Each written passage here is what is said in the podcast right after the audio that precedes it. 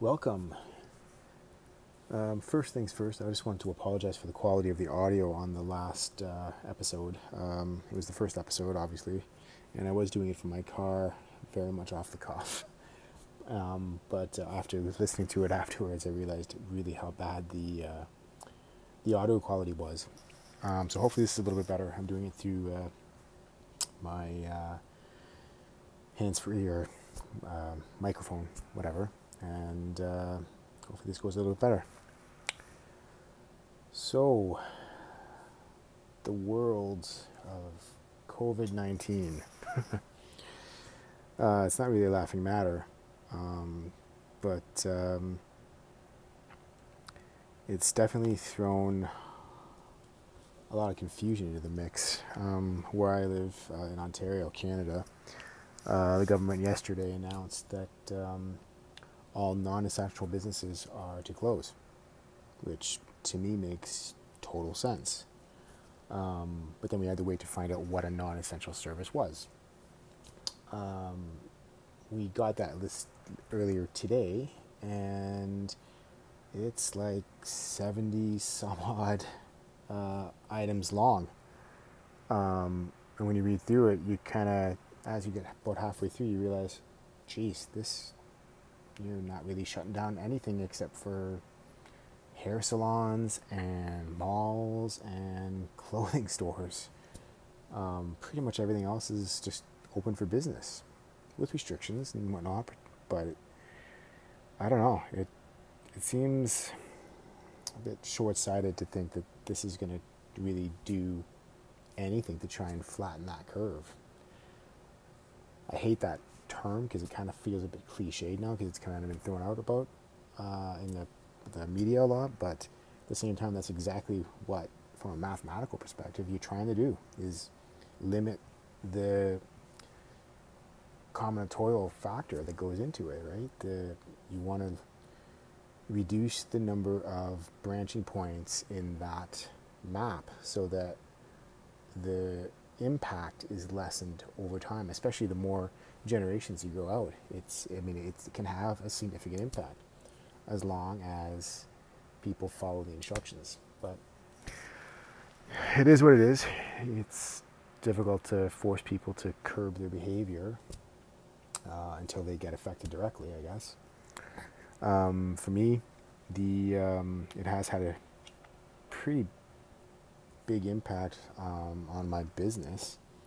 Um, in one sense, my uh, store, um, the traffic has gone down significantly, um, but at the same time, uh, more people working from home seems to be increasing people needing toners and inks and remote support and better tools and so on. So it's kind of offset a little bit. And the one advantage I have with my business is I can do some of that stuff remotely. Um, and we've we're already set up to do some of that work remotely. Um, working from home is a bit of a challenge at times, um, but it's uh, not terribly difficult to do from a technology perspective nowadays. So, yeah, we're forging ahead.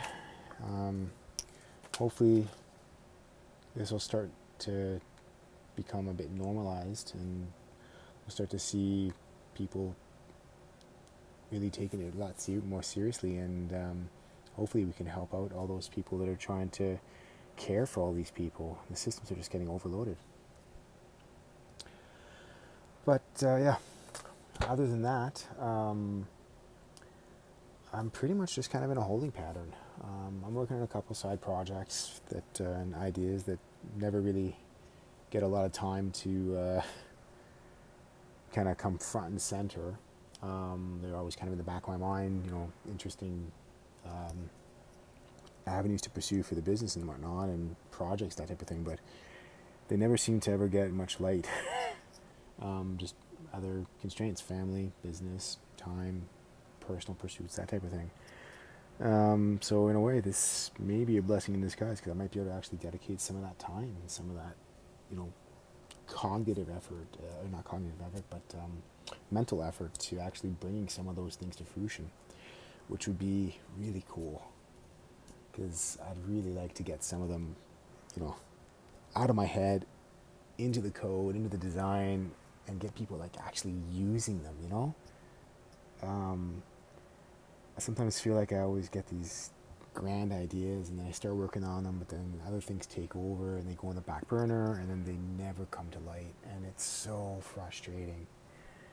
Especially when you go back and you kind of look at the code and you're like, oh, I was like, you know, three weeks away from being able to ship that and actually do, you know, uh, maybe monetize it or just give, even just give it away and have people using it. You know, even that's kind of like a, you know, a dopamine rush. You know what I mean? Like a not dopamine, but an adrenaline rush. It's seeing people using stuff that you wrote, and then you know it's kind of like your baby. That that's just a really cool feeling.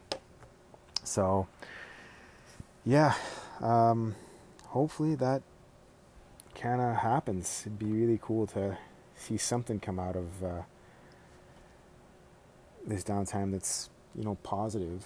Um, there's a lot of fear out there, and uh, especially financially for a lot of people. Even, no matter what the governments say, I mean, everyone's worried about putting food on the table and feeding their kids and feeding themselves.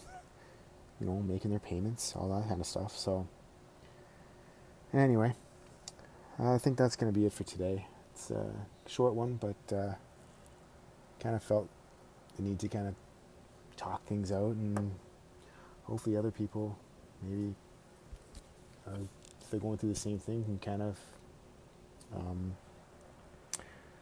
you know, adjust or uh, can't even think of the word right now for it, but uh, identify with it. That's the word.